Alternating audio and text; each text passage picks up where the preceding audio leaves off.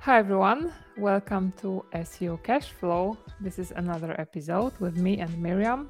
Myriam, how are you doing? Very good. Not too hot, not too cold, just fine. But it's very hot here, so yeah, it's definitely too hot here. So do you understand why I'm saying I'm doing very good for Yeah. now? No air conditioning and it works. Everyone else is Oh, on fire, but no. It's vacation after all, right? So it has to be hot. You you would expect it to be, but the thing about vacation is that you always wait for vacation. You can't wait for it, and then and then you forget about it. Like you're on vacation, you're like, I can't relax. So I would say that um, this summer I've taken the time to really do take some days off for real and enjoy myself. And and I'm happy because during those days it hasn't rained and it hasn't been too hot. I think the heavens have looked upon me. What about you? that's awesome. So vacation is actually our topic today, so I'll be happy to explore that in more detail. When it comes to me, I haven't really had a lot of days off as of this year, except for January, but it, I don't think it counts. I am planning on taking a few after my planned surgery, so I will have to take a few days off. But before that, I was thinking, I was thinking a lot and hard. How do I approach vacation, time off, or getting ill, which is basically the same for us, whether we cannot work because of like health matters or because of our personal choice. How do we approach that as SEO consultants? Should we get paid for those vacation of days, or should we? What can we do? I, I like your the way you're thinking about it. I had a different approach in the sense that I always took for granted that since I'm a freelancer, like I'm a consultant, I may have my even if you own your own agency, you're in this situation where who pays for your vacation? Who pays for your days off? And these are questions that I haven't even thought about, Olga, because for me, there's I'm like two steps behind you. Um, I have two tragedies in my life. Number one is yes, when you first get started, like the first three to five years, and I don't care what anybody else says, those first three to five years, um, taking time off, even when you're sick, is so incredibly hard. It's not even about the money. You're like, can I even afford to? It's a whole nightmare to cancel my meetings and explain to clients that I'm actually a human and I get sick. But if you don't take that vacation, you may end up burned out, which happened to me multiple times, or and or as soon as you go on vacation, your body gets sick as all hell and you're like, but that was the moment I was supposed to enjoy myself and rest and like restore. Why are you sick, body? And it's kind of like, well, it's the only time you give it to genuinely rest and break down. So of course that's going to happen. So these are things that nobody really understands. And even if people explain it to you while you're doing it, while you're living the consultant life, you can't stop yourself. So, how long did it take for you to realize, mm, I have to talk to myself, I have to talk to my boss about vacation time? I think it took me about a year or so. You're I've been so like good. I've been working very, very hard for like the past, I would say, two years. And last year, I felt that I have had enough. So that's why I quit my other jobs. I, I decided to focus on being an, an SEO consultant only. But now, when I'm independent, I'm struggling a little bit because I cannot stop working. Even though I thought I would now I would be my own boss, so it would be very easy for me to work like 6 hours, 5 hours a day. But I just can't stop. One because I love this very much and two because there is this is like this initial phase of being on my own and I don't want to mess this up. So I'm struggling and you are my mentor. Can you do you have moments where you can't stop yourself from looking at your inbox? You didn't you don't even notice that you're in your inbox. You're like, "Wait, how did I end up reading emails?" yeah, yeah, it happens to me. Yeah. Yeah, and and it's it's this thing where when you love what you do and you're your own boss, it becomes a compulsion. You you are either Yeah. obsessed with doing the work or like not letting people down. And the thing is, your clients don't think about vacation the same way you do. I have clients that um, when you work with agencies, for example, that's I'm I'm using agencies, but it's not just agencies. It's an example. I would get these emails on like Friday, four o'clock in the afternoon, going, I need this done for Monday. Or I need this done for end of next week, but it's like this thing that would take three months to do because the person's like, well, I'm gonna be off, so like when I come back, Yeah. this needs to be done. Or I'm gonna be off, so you're gonna hand this off to my colleague. What they did is like take their work and dump it on you. And one of the things that I've done is refuse any meetings and or communications on Fridays. So that has literally cut off a few things because even if people send them to me, I'm like, "Thank you, I just looked at this on Monday. That I well, have you found another solution because the deadline Yeah. has passed." So this is something that you can use, but it's not it's not the only thing. I know in Canada, for example, some companies have summer um, hours. So some people will try summer hours and say, "Hey, this is summer, I'm not available," or "Hey, I'm actually working on a big client project, I'm not not available these days," or "I'm trying this thing with my inbox." So we're all suffering from this. We're all trying to mitigate it and Olga, everything I have described to you is still not a vacation. Yeah. So, what's your take on it? So I have come up with a short list of what we can potentially try to do. The first, most obvious thing is transparent communication, saying to your client that those months you will be unavailable and you will, for example, do the work in advance or you will make up for it after you come back. So, this is one solution where you don't lose money, assuming that you don't want to lose money. Another thing is you can you can for example structure your retainer around the work done instead of hours. If it is work done, then again you can do this before or after and you can be off for for a few days.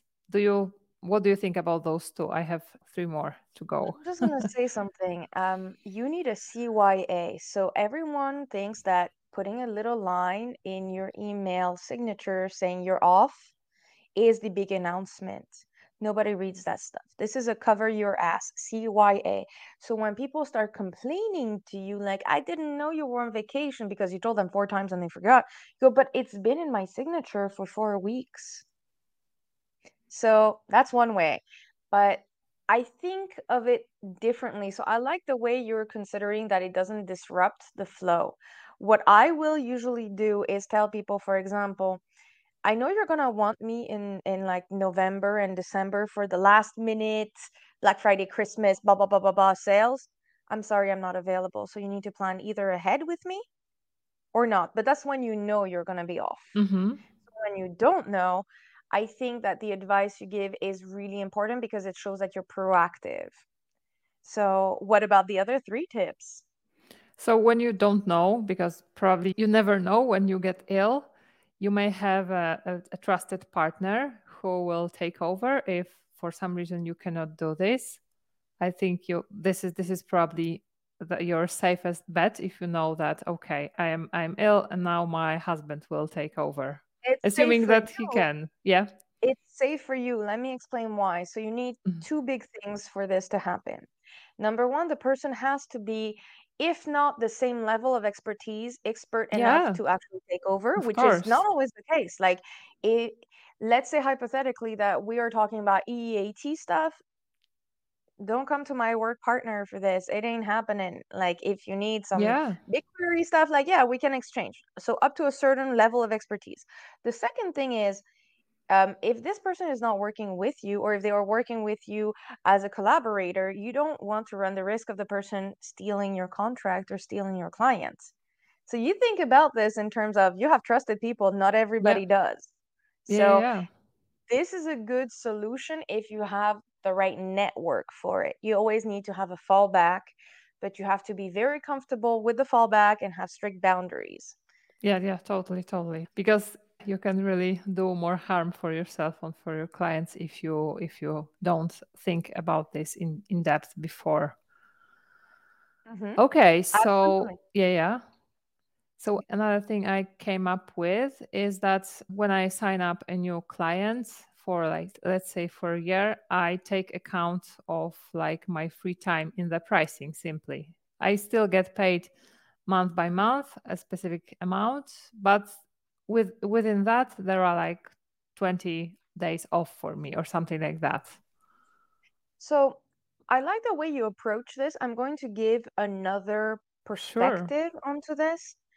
Folks, I do not have retainers. I'm one of those weird ones. I maybe have like maximum a handful of clients and they are hell bent on keeping me because of my personality, the way I do things.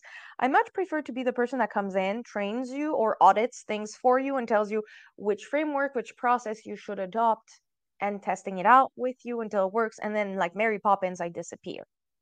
So, this means that I will have some projects or retainers that are either very flexible because clients know me and know how I operate, or I don't, which is fine as well. Like I have some some clients that keep coming back to me, but we do not have a signed agreement that they keep coming back to me. So that's that's a topic for a different um yeah. cash yeah, yeah. SEO cash flow. But what this means is I also make sure to present myself to my clients. Hi, I'm an international consultant. What does this mean? It means that I'm great at international SEO. It means that I speak at events around the world. And it means I'm also a digital nomad who travels. Why am I doing this? And why am I breaking the fourth wall and being honest about who I am as a human being? Because number one, yes, it helps them brag about it.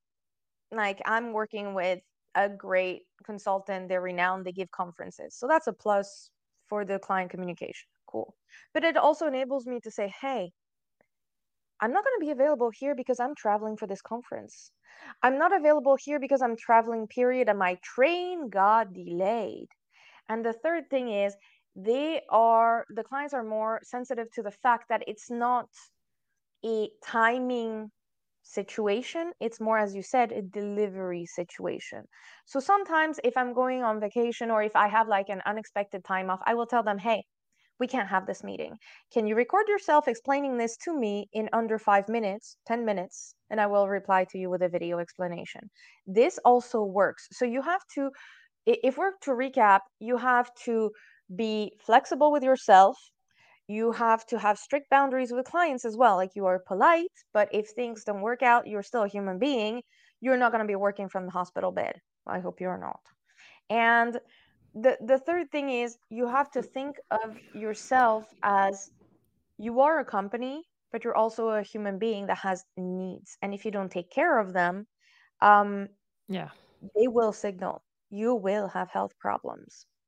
Yeah, yeah, totally, totally. So my perspective on that is a little bit different because I am not, at least not yet, a digital nomad. So I mostly work now with retainers. So my SEO work is kind of structured around around those clients and my SEOSLY project. So so for me it is a bit different. It is I structure this a little bit as if I had I had job more or less, except that I am the boss.